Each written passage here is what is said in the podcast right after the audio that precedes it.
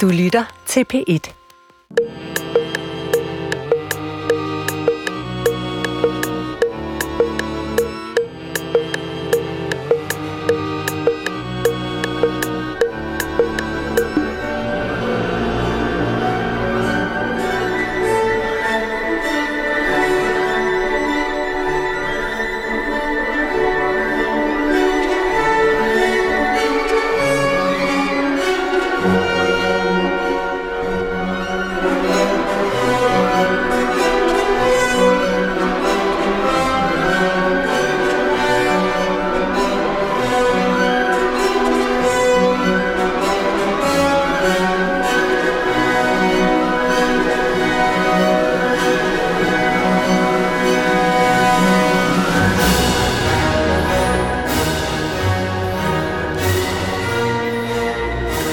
Goddag, mit navn er Peter Lund Madsen, og rigtig hjertelig velkommen til Hjernekassen på P1. Og vi lagde jo ud med noget af det musik, som min producer Morten Grøholt holder meget af. Richard Wagner, det er Valkyrien, og det var specifikt, som mange jo vil kunne genkende, Valkyrien, ridtet, som vi lagde ud med.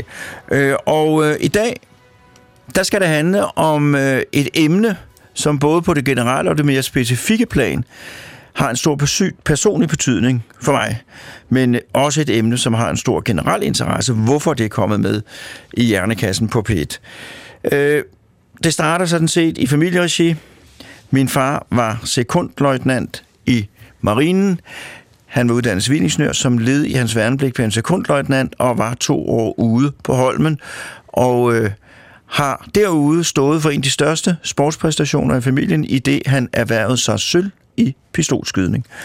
Og senere har Anders, min bror og jeg, også haft mulighed for at stifte direkte bekendtskab med den danske marine, i det vi i 2006 begge på forskellige tidspunkter deltog i Galatea-ekspeditionen. Og der sejlede jeg i Nordlanden omkring Grønland og nede i Stillehavet omkring Australien. Og det var for mig en stor oplevelse at opleve livet på et krigsskib. Og det var bestemt en oplevelse, som gav mig respekt for den danske marine. Og så specifikt for noget af det, vi skal snakke om i dag, dengang, da jeg var ulveunge i De Grønne Spejdere. Der er mange højdepunkter i mit liv. Et af dem er, da jeg var i Radiohuset, hvor vi så det fjernsyn, der sendte pauseuret, og hvor vi nærmest mødte, vi så mig i hvert fald ned en gang, Gunnar nu. Og så den anden store oplevelse, da jeg med ulvungerne var ude på Holmen, og hvor vi var ombord på det, der dengang var Danmarks største krigsskib, Peder Skram. Det er oplevelser, der står i min erindring stadigvæk som absolutte højdepunkter. Og så var min glæde jo stor her i forsommeren, da jeg var igen på besøg på Peder Skram, der nu er et museumsskib, hvor jeg mødte dagens gæst, som har rigtig meget at gøre med Peder Skram på nuværende tidspunkt. Det drejer sig om Gustav Lang, kommandørkaptajn, museumsdirektør på skibene ved Holmen. Og velkommen til dig til Hjernekassen på P1.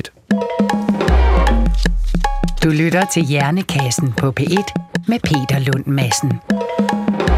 Og i dag, der skal det handle om museumsskibet Peder Skram, og det skal også handle om et kort historisk rejsetog gennem den nyere danske historie for den kongelige danske marine. Og velkommen til dig, Gustav Lang. Tak, fordi du vil komme.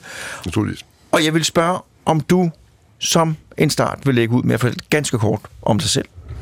Jamen, jeg er 64. Jeg har været pensioneret i cirka 4 år fra søværnet efter 2-43 års tjeneste. Og jeg er på daglig basis ude på Nyholm i familien, det kønneste, smukkeste område i hele Københavns centrum. Og der er jeg museumsdirektør for det, der hedder Skibene på Holmen, som er fregatten Peder Skram og torpedomobilbåden Sehested og ubåden Salen.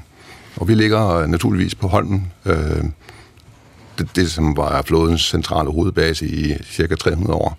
Og det ligger vi lige op og ned af Masterkranen, en af de mest fantastiske bygninger, der overhovedet er nu i København. Og der har vi gæster, stort set året rundt. Museet er åbent i et par måneder om sommeren og i efterårsferien og kulturnatten og sådan noget. Men derudover så kontakter folk os og spørger, om ikke de kan få en rundvisning, eller de kan få et ophold om år, eller om de kan holde i en 50-års fødselsdag, eller 70-års jubilæum. Og det kan de, og det giver som omkring 10-12.000 gæster om året, og det er det, vi lever af. Og jeg vil sige, at jeg har været derude på det skib, og nu husker jeg jo ikke alt fra min ulvetid med fuldstændig krystalklarhed, men det står, som jeg husker det, meget oprindeligt. Det er sådan en tidskapsel fra tidligere tider. Ja, Peder Skram er bygget i Helsingør i 1965, og den står fuldstændig autentisk, og det der er måske nok en museets store styrke, det er autenticiteten i de tre skibe, at de står nøjagtigt, som om de kom ind i havn i går. Med alt er til stede, og alt kan man røre ved, man kan gå ind og pille ved det, man kan få en fornemmelse af, hvad det vil sige at sejle med dem på det tidspunkt, da de var operative. Og det ved jeg fra folk, der har været på besøg, som også har set andre skibe, der ligger måske i Norge eller England, Holland, museumskibe. Vores store styrke, det er, at det er så autentisk, det er fuldstændig korrekt, som det var dengang.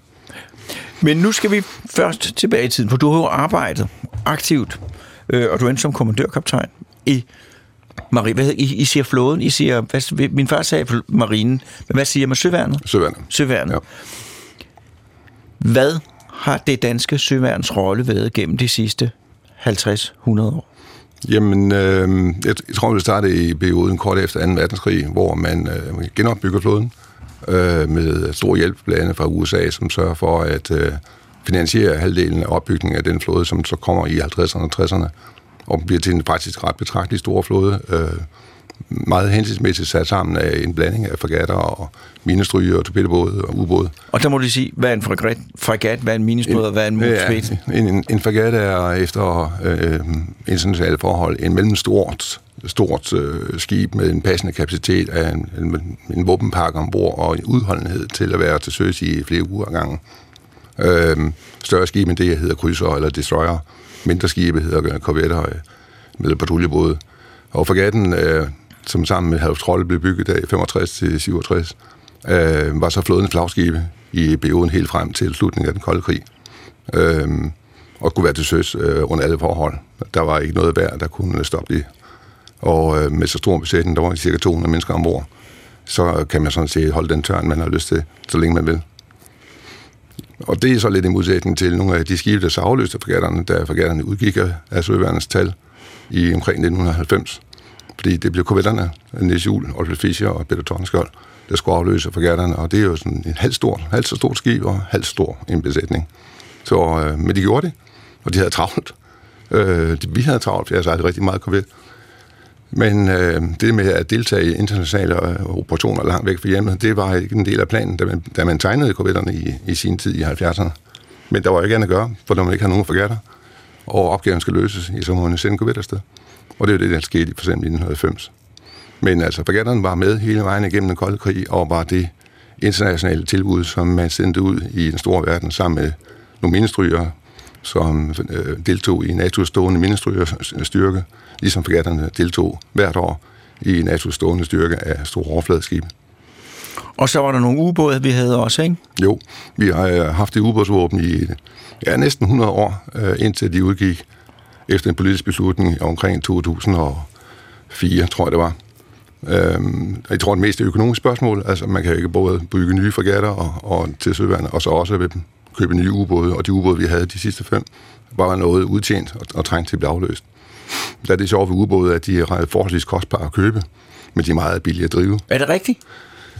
Så det handler også om en stor investering i at købe en ubåd, og så bare nyde, at den er meget billig at sejle med, fordi besætningen er ikke så stor, og den er sejlet på batterier, og koster ikke ret meget sådan i drift. Det meste af det, ubåd gør, er gået sådan on scene, som vi siger. Så det er en af de få ting, som, okay, det koster meget at anskaffe sig den, men så koster det egentlig ikke ret meget. Nej. Jeg vil gerne have nogle ubåde, men de er så desværre dyre i anskaffelse. Så vi havde ret store krigsskibe, fregatterne. 2 af dem. Så havde vi nogle korvetter, sådan en mellemstørrelse. Så havde vi nogle ubåde og nogle minestryger. Det var ligesom vores bidrag til søforsvaret af Vesteuropa. Ja, så det danske blod var sat sammen, så at det, der var vores opgave i NATO-sammenhæng, og i tilfælde af, at krigen skulle bryde ud, eller vi skulle blive angrebet for nogen tid, at så kunne vi klare os selv i ret lang tid, og især kunne vi minere de danske stræder. Så vi havde også 4 minelæggere, 4 plus 2, som i løbet af ret kort tid ville være i stand til at lukke gennemsejlingen af danske stræder, og ikke engang til den danske strande og til Øresund osv. Og så var håbet, det var, at vi sammen med den vesttyske flåde kunne holde en eventuel modstander stand, indtil at NATO kom til hjælp efter musketeriet. Og det var sådan set det, vi øvede i år ud, år ind under den kolde krig i Østersøen. Men vi havde jo en fuldstændig speciel placering, i og med, at vi blandt andet kontrollerede bælterne, og dermed kontrollerede, om russerne kunne komme ud fra Østersøen. Er det ikke rigtigt? Jo, hvis man tager kort over Østersøen med Danmark i den ene side, og den østlige Østersø i den anden side, og vender det på hovedet, så kan man se, at Storebælt er sådan en flaskehals, man kan sætte en prop i. Ja. Og det var det, der var opgaven, det at sætte den prop i, så kan man ikke komme ind, men man kan heller komme ud. Og det kunne man så reddes i hurtigt gøre ved minering. Og det var en central arbejdsopgave, yep, i tilfælde af opstart af krig eller noget. Ja. Men der var også det, fordi det kan jeg huske, da jeg sejlede på Vædderen med Galatea-ekspeditionen. Der var jo officerer, der var flere besætningsmedlemmer, som havde været med i 80'erne, som fortalte, at de havde sejlet ned ved Bornholm, hvor der havde været spændinger og møder med russiske skibe, og hvor der var nogen, der fortalte mig, at de konkret fysisk havde været bange. Ikke fordi nogen stod og truede, men de havde simpelthen været i en situation, hvor de var bange for, hvad der skete. Fysisk for dem selv lige her nu. Er det noget, du kan ikke genkende til? Jamen, det kan jeg godt. Der ligger en del af historier og anekdoter på lageret. Altså, vi danske søværende sammen med det vesttyske patrullerede jo i Østersøen hele tiden for at undersøge, hvad der foregik, og holde øje med, hvad laver Sovjetunionen, hvad laver Polen, hvad laver Østtyskland, og fotografere det og rapportere det hjem. Og det var simpelthen en stak informationer, som de andre medlemmer altså ikke sådan lige kunne få fat på. Så det var vores opgave.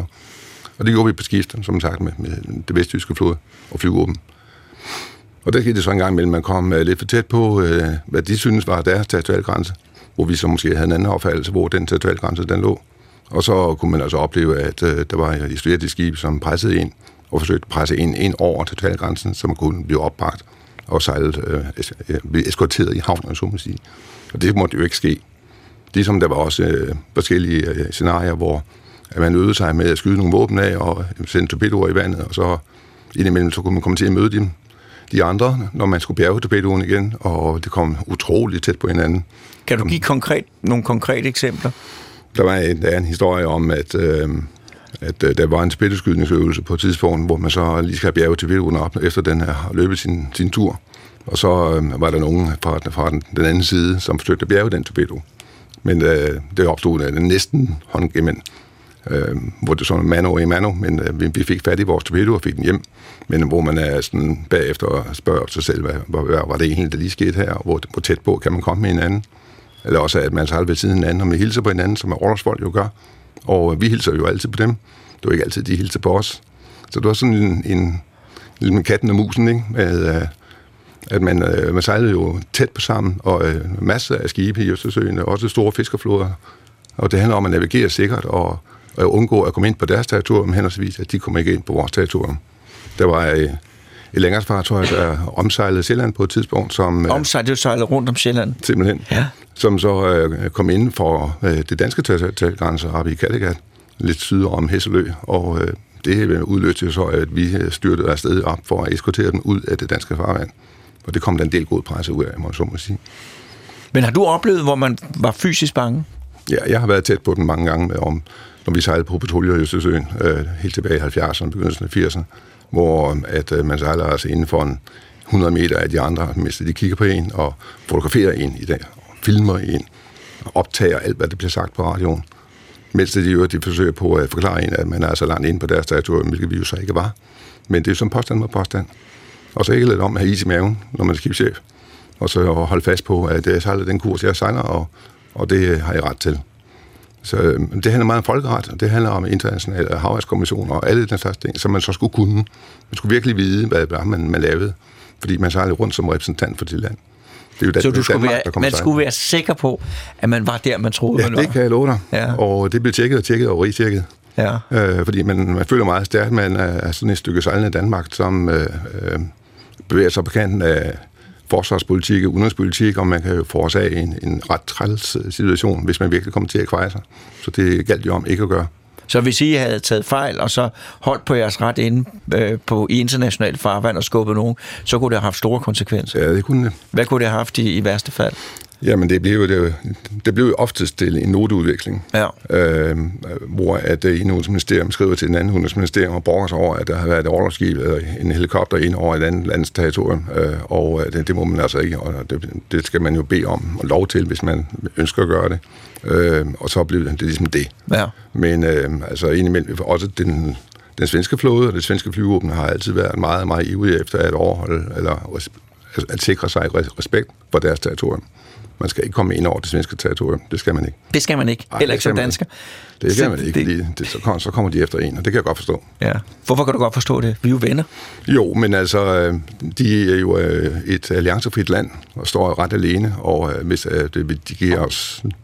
Hvis de ser igennem fingrene med, at en dansk eller en norsk eller engelsk skib tøffer rundt ind på deres farvand, så kan de jo ikke se i øjnene se igennem fingrene på det, så det skal være lige regler for alle. Fuldstændig. Så kan Rosen ikke bagefter komme, jamen danskerne får lov til at rende rundt. Præcis. Okay. Og er det stadigvæk sådan? Nej, jeg synes, at stemningen er mildet rigtig meget. Rigtig meget. Ja. Der skete meget, da ballonen gik ned, og muren faldt, og Sovjetunionen faldt fra hinanden, og Varsjava-pagten blev opløst. Så blev det Rusland, der stod ret alene.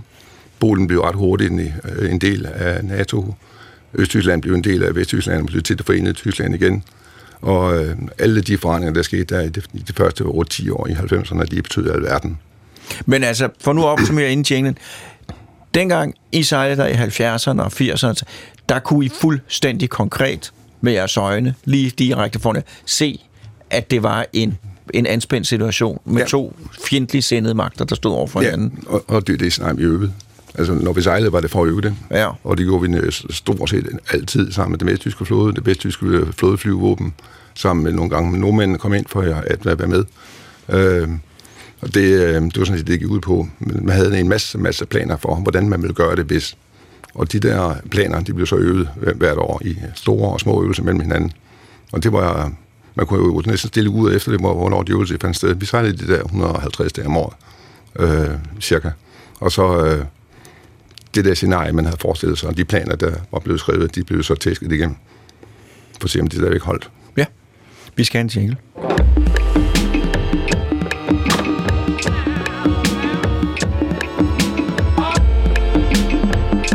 Du lytter til Hjernekassen på P1 med Peter Lund Madsen.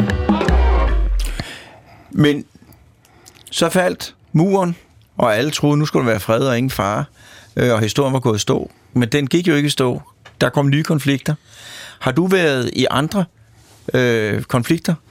Ja, altså, jeg kan sige, at allerede i 1990, hvor dønningerne knap nok har lagt sig efter, at muren faldt, der opstår også en situation langt væk ude i Irak, hvor Saddam Hussein har overfaldet Kuwait, og der kommer så nogle forskellige henvendelser til Forsvarsministeriet og til Statsministeriet om, at tage ud og støtte den danske handelsflådes aktioner og frie sejlads. Og det var der også nogen, der havde gjort i 88.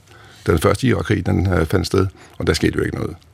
Så vi lå i Arendal med det meste af den danske flåde i august måned, og hørte på, at der var en del politikere, der arbejdede med, at skal vi ikke sende en dansk skib ud i den der FN-operation, der er dernede? Og vi troede ikke på, at det kom til at ske, men det gjorde det. Så det blev så lige til fis. Det skib, jeg sejlede i, hvor jeg var leder af operationsdivisionen, Fischer, som 12. september 1990 kl. 19 sejlede ud af Holmen med en del nyt udstyr i, for at sejle ned til golfen og være med i det, der hed Desert Shield og Desert Storm, eller på dansk kaldet Operation Faraway. Og vi kom hjem med skibet igen i sidste september året efter, så det var en ret lang operation. Det var første gang, og i mænds minde, altså, at man var ude i en egentlig live-operation, i en koalitionsoperation sammen med en lang række andre nationer, og en kæmpemæssig oplevelse. Men det viste sig, at den uddannelse, vi havde og har opbygget igennem den kolde krig, den holdt. Vi var dygtige nok. Vi var sammen med argentiner og englænder og amerikanere og hollændere, belgier, australier, og passede på skibsfarten igennem Hormuzstrædet, op i golfen og ud igen. Og det gjorde vi i måned ud og måned ind, og det gik jo aldeles udmærket. Og da det så krigen bryder ud, og det bliver til Desert Storm der i januar 91, der er vi også med de begrænsninger, som de danske politikere så havde lagt på, hvilke operationer skal vi kunne deltage i. Men en enorm erfaring blev hævet hjem på alle mulige planer, og som så siden har præget søværnet. Altså, det vi kom hjem med skibet i 91, og de to besætninger, som udførte operationen, vi var afsted 3 måneder ad gangen. De erfaringer blev så jo bearbejdet og spredt ud i hele søværnet. Med hvad kan lade sig gøre, og hvordan gør man egentlig, og hvad skal man huske. Og det handlede ikke så lidt om logistik, fordi en korvet er jo altså kun, de findes ikke mere, kun 94 meter lang, og har en besætning på omkring 100 mennesker, og er meget afhængig af, at der er en logistikstøttebase omkring den. Og det vil være rigtig godt, hvis der var en helikopter ombord, så man kan udvide sit aktionsområde. Og det er de erfaringer, der blandt andet afsted kom, at vi i 00'erne byggede nye skibe med helikopter ombord. Ja. Større skibe på omkring 6.500 ton, som kan være ude under alle forhold. Og det er det, der sker lige nu, hvor Esmond Snare er på vej til Guinea-bugten, eller Absalon, og Esmond Snare har været i den over på østkysten af Afrika under piratjagterne der i sidst i 00'erne. Så det er alle de erfaringsindsamlinger der, de har så gjort til nytte.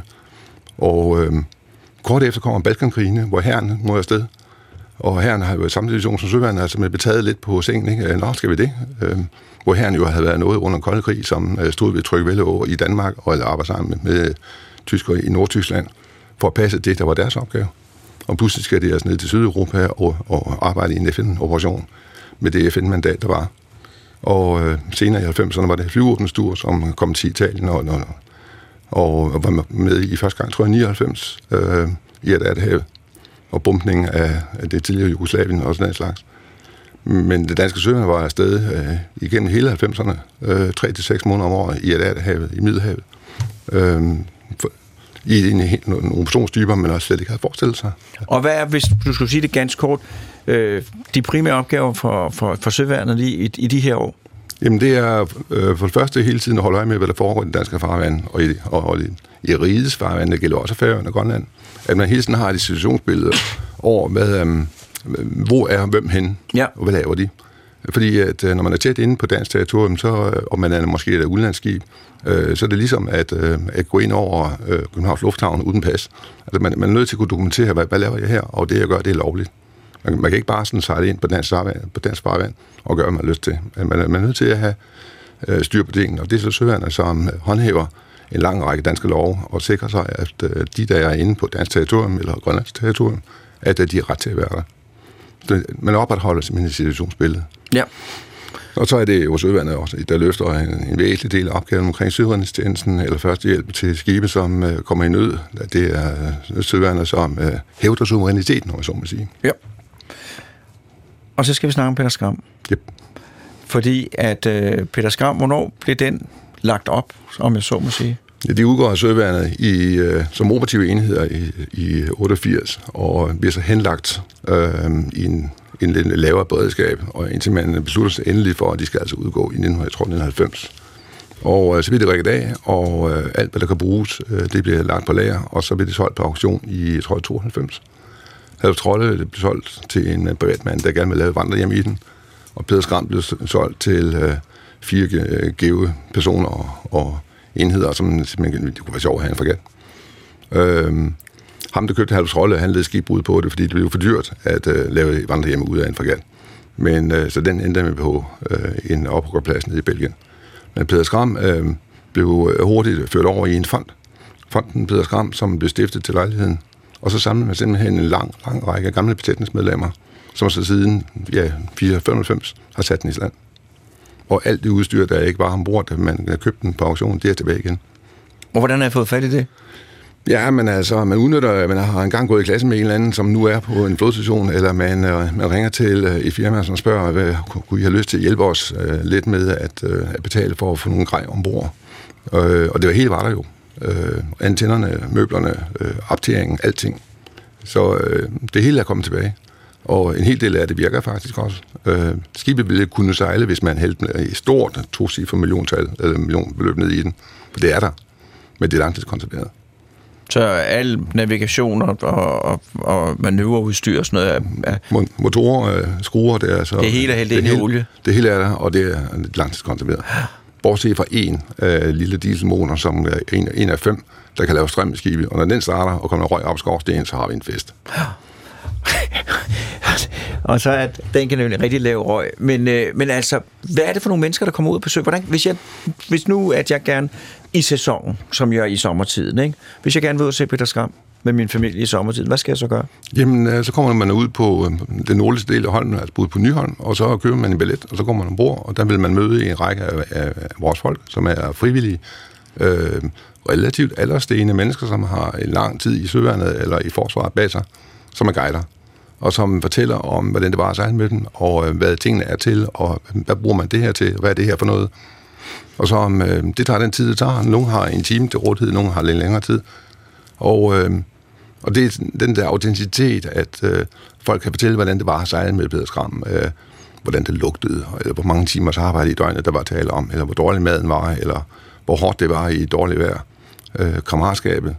Og det er virkelig nok det, der, de fleste af vores mange frivillige, de søger efter det her at komme tilbage til kammeratskabet, og det er, man har en opgave. Mange af dem har jo været i søværende i en periode, og så gået ud, har fået et job, har været håndværkere, meget dygtige håndværkere, og sådan, indtil de bliver pensioneret. Og så mister de det der arbejdsliv. Og så hører de om, at der er et museum ude i København, hvor man kan komme og skrue, og male, og vedligeholde, og svejse, alt hvad nu synes, man er god til. Så kommer de og spørger, må jeg godt være med? Ja, det må du gerne. Og det er helt vidunderligt at se på alle de her dygtige mennesker gå og vedligeholde de tre skibe. Det er også der, hvor den er så flot, ja, som den er, det er det. Uden at det har kostet 1 milliard kroner. De får ikke noget for det. Altså, hvis det har en eller anden form for udgifter, så må vi jo selvfølgelig dække det, men altså, det var ikke løn. Og de får nogle opstøjer, og de får det, de har brug for af grej og værktøj og maling og alt, hvad der skal til. Og det er dem, der gør det.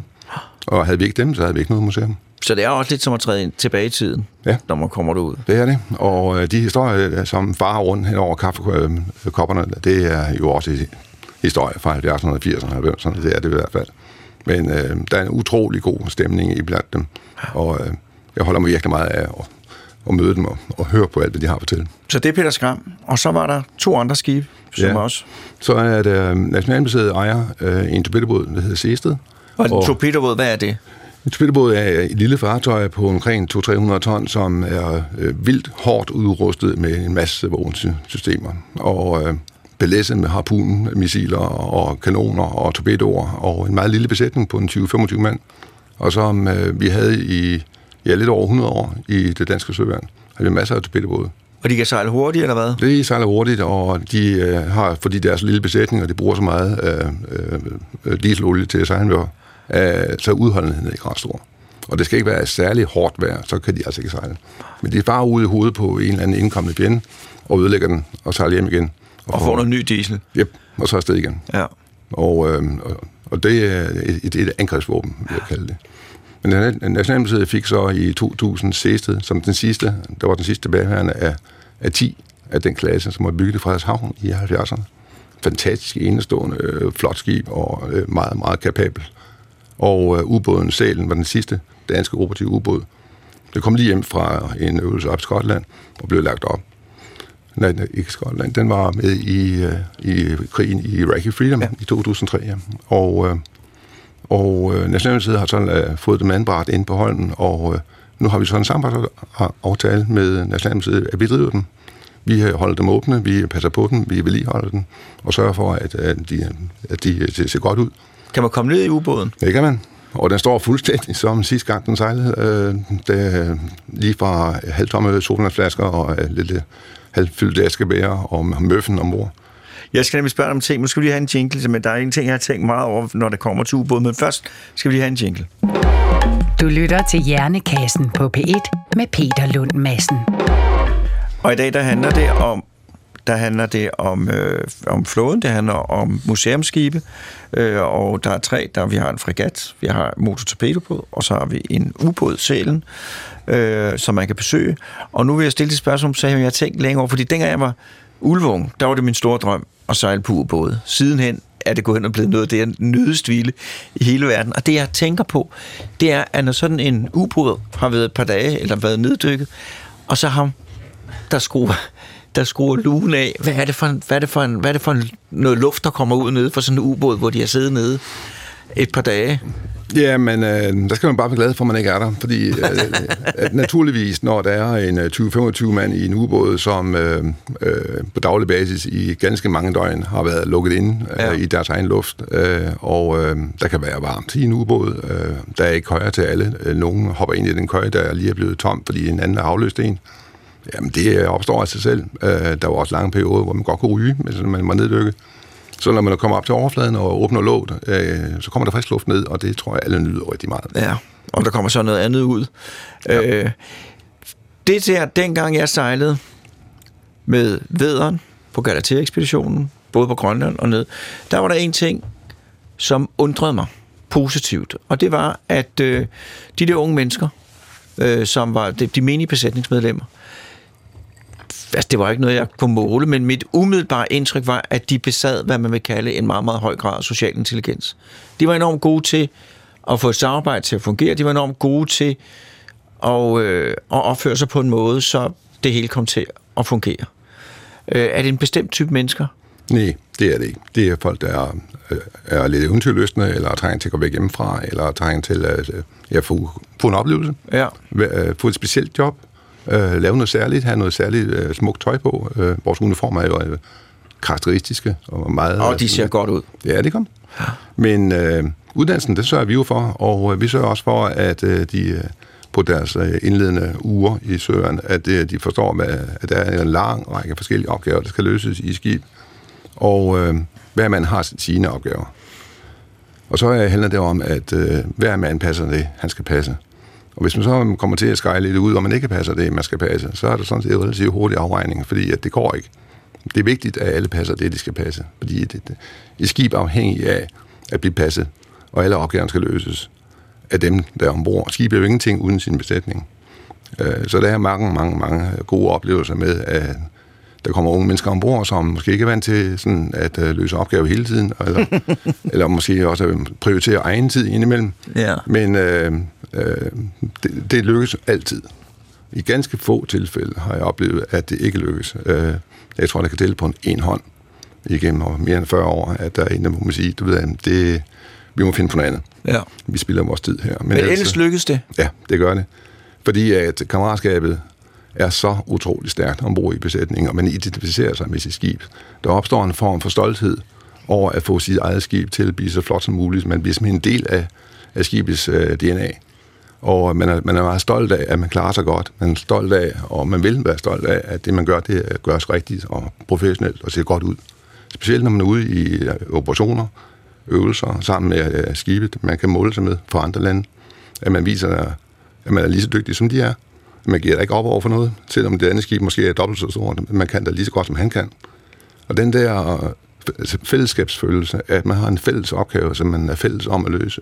Teamworket, det fascinerer langt de fleste. Og det tror jeg er mest af det, der tiltrækker unge mennesker, der vil sejle med Geostage eller Danmark, i hele taget skibe, at man er fælles om noget. Det er teamworket, det der, som tæller. Og man får den selvtillid, der udspringer af, at man rent konkret har været en vigtig del af et samarbejde. Ja. At man har været til nytte og gavn. Ja, det er ikke bare blevet moderne igen, men det har hele tiden været moderne, men det har fået en ny, god plads hos mange unge mennesker. Men nu talte du om før også noget med suverænitetshåndhævelse, og du nævnte også Grønland, fordi det var jo noget, som jeg blev altså ikke forundret over, men det var noget, jeg ikke havde tænkt over. Det var den store opgave, der blev udført op på Grønland med fiskerikontrol, og det er jo stort farvand, hvor alle kunne sejle rundt, hvis der ikke var nogen, der holdt øje. Hvordan er vores rolle deroppe? Hvor vigtig er den? Jamen, den er da utrolig vigtig, fordi at... efter aftale med det grønlandske hjemmestyre, så er det at passe på deres farvand, det er en rigsopgave, som så det danske forsvar løser. Fordi Grønland har ikke selv kapacitet til at gøre det. Og det foregår så på daglig basis, 365 dage om året, at der er danske orlogsskibe, som sejler rundt i grønlandske farvand, på vestkysten, på østkysten. Dels for at vise flaget, og holde øje med, at der ikke er noget, der foregår ulovligt over tid, som ikke bliver opdaget. Det foregår ved, at hvis der er nogen, der er inde på territoriet for at fiske, og de ikke har de rettigheder eller tilladelser, der skal til, jamen, så må man standse det og opbringe sådan en fisker og få dem ind for retten med de bismartaler, som vores skib de kan savle op benene. Men det handler meget om også at have farmskendskabet og sejle rundt, hvor man egentlig ikke rigtig kan sejle. Der er mange, mange steder langs den grønlandske kyst, som ikke er helt opmålet endnu. Det er simpelthen et hvidt ark papir, man sejler ind i. Så den søopmåling er også en stor, stor opgave, hvor danske eksperter i søopmåling sejler rundt hver sommer og måler farvandene op nogle gange for første gang. Så det vi kan sige, hvis man sidder med de andre nationer og snakker om, ja, hvad kan I bidrage med, så vil jeg sige, vi ved noget om, hvordan det er at sejle og manøvrere i arktiske farvande. Ja. Og derfor vil jeg foreslå, at det tager vi os af.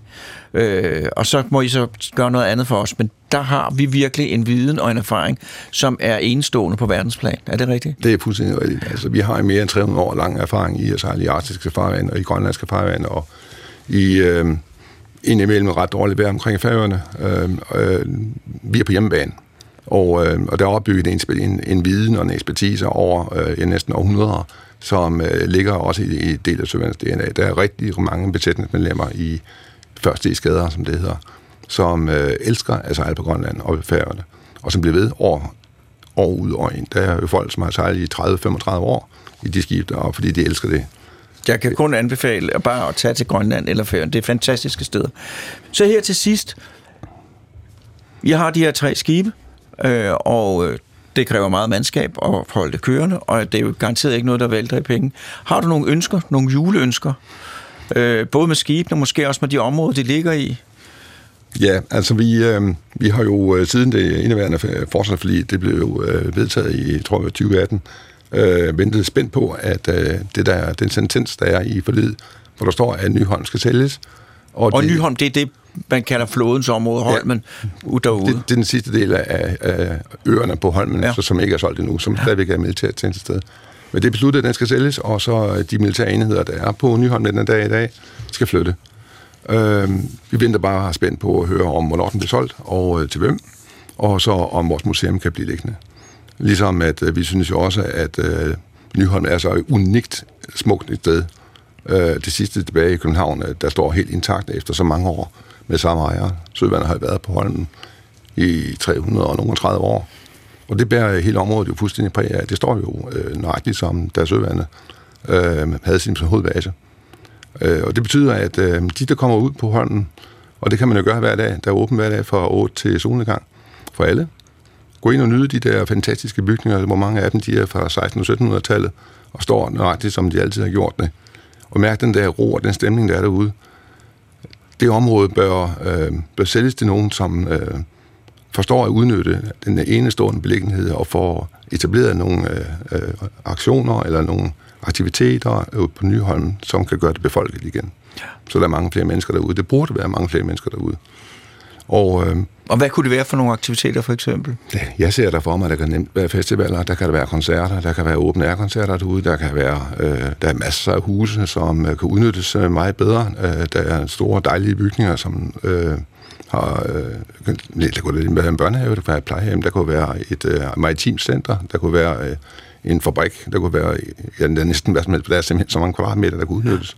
Men altså, det der ligger, når man mit hjerte nærmest, det er, at jeg vil gerne have, at der var en mulighed for, at man kunne udnytte nogle af bygningerne, især dem op mod nord, i den nordlige ende af øen, til at lave et nyt orlogsmuseum, ja, hvor man samler flådens historie i. Ja. Eller, det mest markante ved Nyholm, det er jo den allernordligste spids, der står rigets flag. Rigets flag, det er simpelthen et stort spidsflag, som har stået der siden 1788 og går op sammen med solen og går ned sammen med solen. Og det er i symbol, ligesom i spillet Stratego. Hvis det flag falder, så har man tabt. Og det er sådan et symbol for alle, der ser det. Og det gør man, når man kommer ind i København. Man skal ikke undgå, at det er et symbol på Danmarks suverænitet og integritet, at vi eksisterer som selvstændig nation. Og det flag, det håber jeg, det bliver stående. Ligesom at batteriet Sixtus ved siden af håber jeg bliver stående, så man kan hilse ordentligt på folk, der kommer forbi. ligesom der skal være plads til kongeskibet Dannebro, som jo altid har haft base i København og har sin bøje lige udenfor, hvor det ligger hele sommeren, når ikke det sejler. Altså Nyholm er et helt enestående smukt sted i København, som jeg håber virkelig på, at det får lov til at komme til at blive ved med at se ud, som det ser ud. Ja. Og det er der jo nogle række tegn på, at det nok skal lykkes. Men det bliver spændende at se, hvem der køber det. Fordi der er nogen, der taler om at frede det. Præcis. Ja. Det man kan jo håbe på, men det er jo nok et man kan jo håbe på, at der bliver fundet sjældent dyr derude. Der er et fredet dyr, en lille mus måske, som står på en liste i Europa. Ja. Vi var der, jeg er sommerhus på Sejr, der var ved at komme nogle havvindmøller op, og alle gik rundt og tænkte, nu dør vi. Men så var der heldigvis en eller anden and. Der var en eller anden, der stod på en liste, så kom der ikke nogen vindmøller op. Ja, vi må udlede efter noget, men, ja. Men altså, jeg tror, generelt er der en meget positiv stemning overfor, at Nyholm skal fredes. Noget af det er fredet. Men det, fredningstank går efter, er at få fredet det, der ikke er fredet endnu. Jeg vil sige, at jeg var derude, og der nogle gange så kom til, hvor er det, der er et eller andet fantastisk over det her, og det er, at der ikke er sket noget i mange hundrede år. Så der er blandt andet enormt stor afstand mellem husene. Der er en helt speciel stemning, og der er nogen, der arbejder på at få det fredet. Ja. Og så... Det er jo det første skridt. Men altså, hvis man gerne vil se Salen, som jo er en ubåd, motortorpedoskib, der lige en motorcykel, som man kan sende ud, og så fregatten. Hvad gør man så konkret? Men man ringer til os, så skriver til os på info@pederskram.dk, og så spørger man, om man må komme på et bestemt tidspunkt og markere noget, fejre noget, eller afvikle et eller andet seminar, en møde, whatever. Og så siger vi næsten altid ja. Så, og det er bare Peder Skram. Hvis man slår det op på nettet, så kommer man ind. Vil du være, Gustav Lang? Jeg vil gerne sige tak, for at du kom. Jeg vil også gerne sige tak for indsatsen over tid. Og held og lykke med alle projekterne. Tak for at du kom. Selv tak. This is Major Tom to ground control. I'm stepping through the door. I'm going to step off the limit. It's one small step for man, one giant leap for mankind. Oh, that looks beautiful from here, Neil. It has a stark beauty all its own. It's a life on Mars.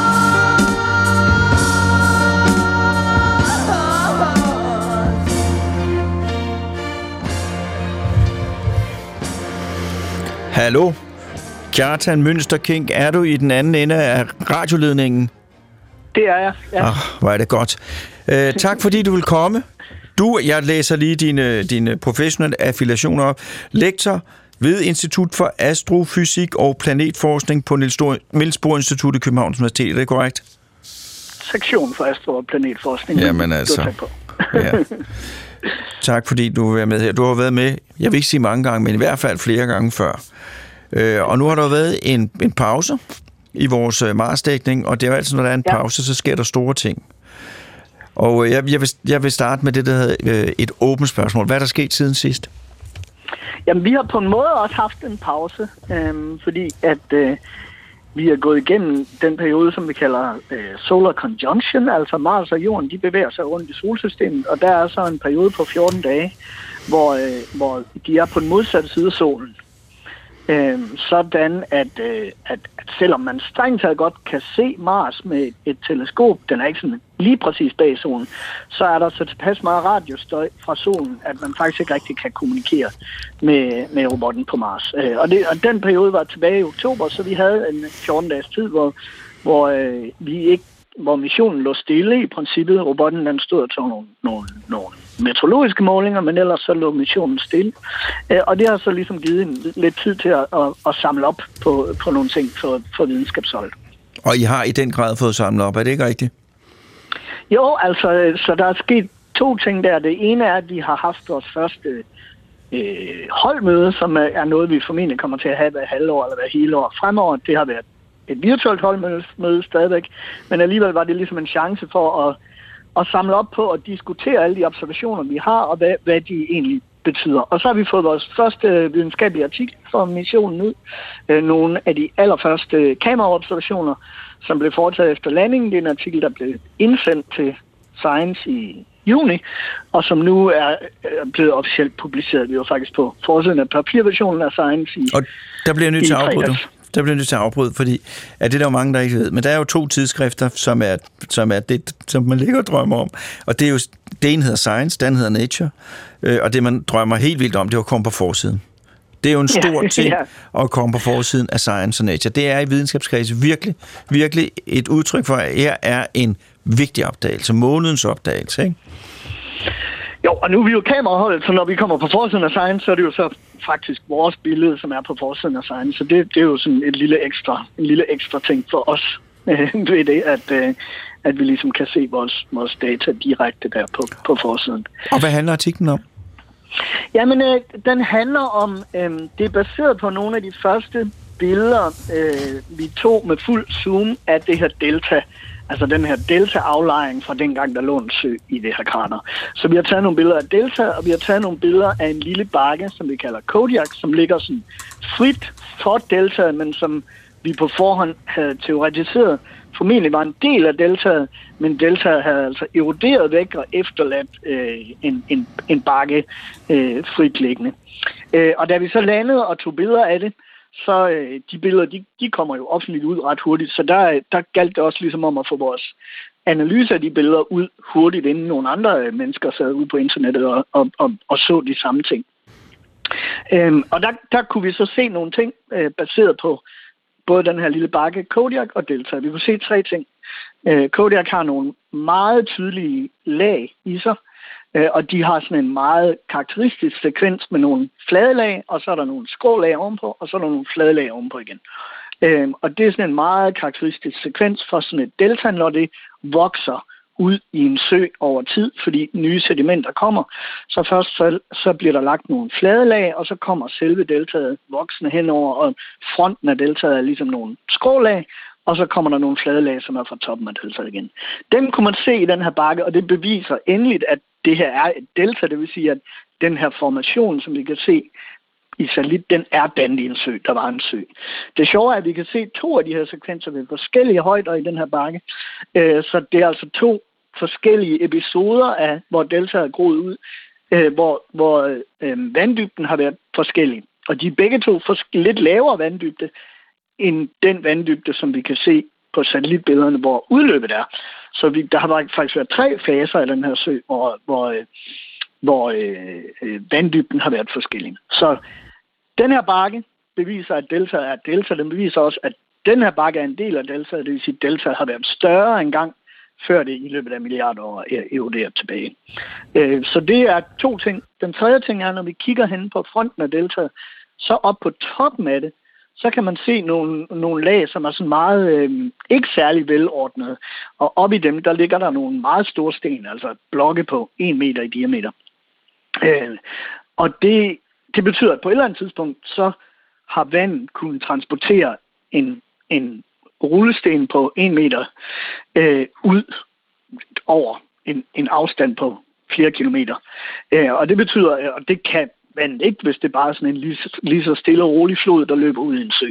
Så der har altså været nogle meget voldsomme episoder med flodbølger, vand, der er kommet væltende ud. Måske har der været is, der er en eller anden isbræ, der er brudt sammen, og en sø, der lå længere opstrøms, er pludselig tømt ud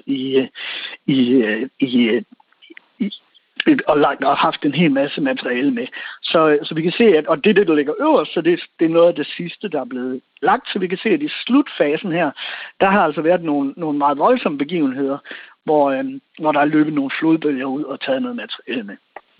Så I kan ikke bare se, at der har været vand på Mars. Der har været rigtig meget vand, og det har været voldsomt vand til tider, det vand, der var på Mars. Ja, vi kan se, at der har stået en sø i lang tid med forskellige faser af vanddybde, der gik op og ned, og så har der i slutfasen af det været nogle meget voldsomme flodbølger, som jo også er konsistent med vores idé om, hvordan Mars har udviklet sig, omkring det her tidspunkt, hvor planeten ligesom var ved at fryse ned, og der ikke rigtig var en løbende vandcyklus, så har man haft de her meget store flodbølger, hvor en gang imellem er en hel masse is blevet frigivet og er løbet hen over overfladen, og det kan man faktisk se på meget, meget stor skala andre steder på planeten, men det ser vi altså også lokalt her. Og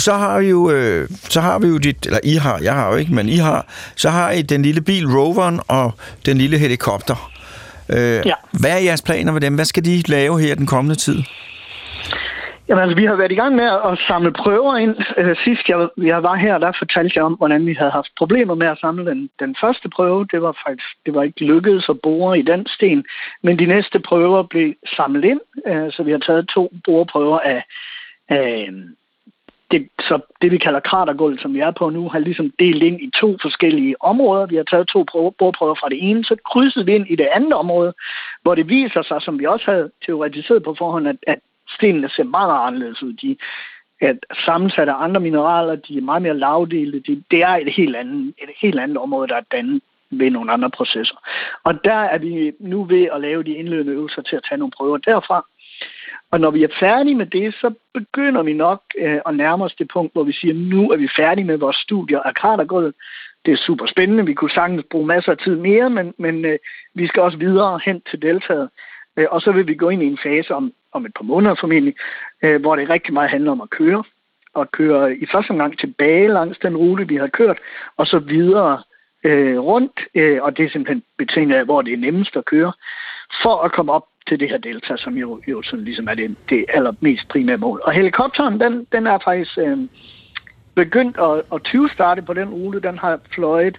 Den sidste flyvning, den lavede, var ligesom tilbage af den rute, vi har kørt og fløjet, for at den ligesom kan være på forkant med udviklingen en lille smule. De vil nødig efterlades bagud, de vil hellere være foran roveren med helikopteren. Så altså, nu skal man jo ikke udfordre nogen skæbne, men det går faktisk over al forventning, er det rigtigt? Det lyder sådan. Jamen, det går absolut over al forventning. I den forstand, at alle de andre Mars-missioner, vi har haft, der har der typisk været en del flere ting, som var lidt udfordrende. Ting, der ikke virkede efter hensigten på første forsøg, og nogle uforudsete problemer med enten med instrumenter eller med dele af robotten.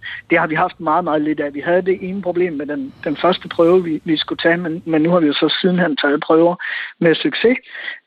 Og det er selvfølgelig et udtryk for, hvor meget erfaring, der er bygget op i de her institutioner, som har stået bag de her missioner. Den her rover, den er jo på mange måder, altså den er en meget klar efterkommer af den rover, der hedder Curiosity, som landede i 2012 og i øvrigt stadigvæk er aktiv. Så der er rigtig mange processer og dele, som er på den samme måde, er bygget på den samme måde, hvor man har kunne bruge den erfaring. Og det kan vi mærke på, at alting er gået meget glat egentlig. Så skal jeg spørge her til sidst. Er der siden sidst kommet noget, der har styrket troen på, at der har været liv på Mars, eller er man stadigvæk i en indsamlingsfase? Jeg vil sige, at vi er stadigvæk i en indsamlingsfase. Vi er stadigvæk ved at forsøge at nå til en fælles forståelse af, hvad det egentlig er for nogle lag, vi ser. Man kan selvfølgelig sige, at vi har bekræftet med den her artikel, der er kommet ud, at det her delta er et delta. Det vil sige, at vi kan i hvert fald bekræfte, at vi er det rigtige sted på Mars for at lede efter liv. Ikke? Når vi kommer hen til bunden af det her delta, så er det et helt oplagt sted at lede efter spor af mikroorganismer. Men vi har ikke set det endnu. Ja, I har ikke fundet den rygende pistol, men I er på vej hen imod den. Nej, forhåbentlig. Ja, Kjartan, endnu en gang tusind tak, fordi du vil være med. Og god arbejdsløst videre frem. Vi tales ved om ikke så lang tid. Nu er det jo tiden, hvor jeg skal sige tak for i dag. Jeg skal sige tak for veludført tjeneste til min producer, Morten Grøholt. Næste gang i Hjernekassen på P1, der handler udsendelsen om at være læge på Grønland i Ilulissat. Den er optaget on location, og det kan jeg kun anbefale at høre med på. Og indtil da vil jeg sige, ha' det godt. Glæd jer over alle de ting, der er glædes over. Og så ellers bare på genhør.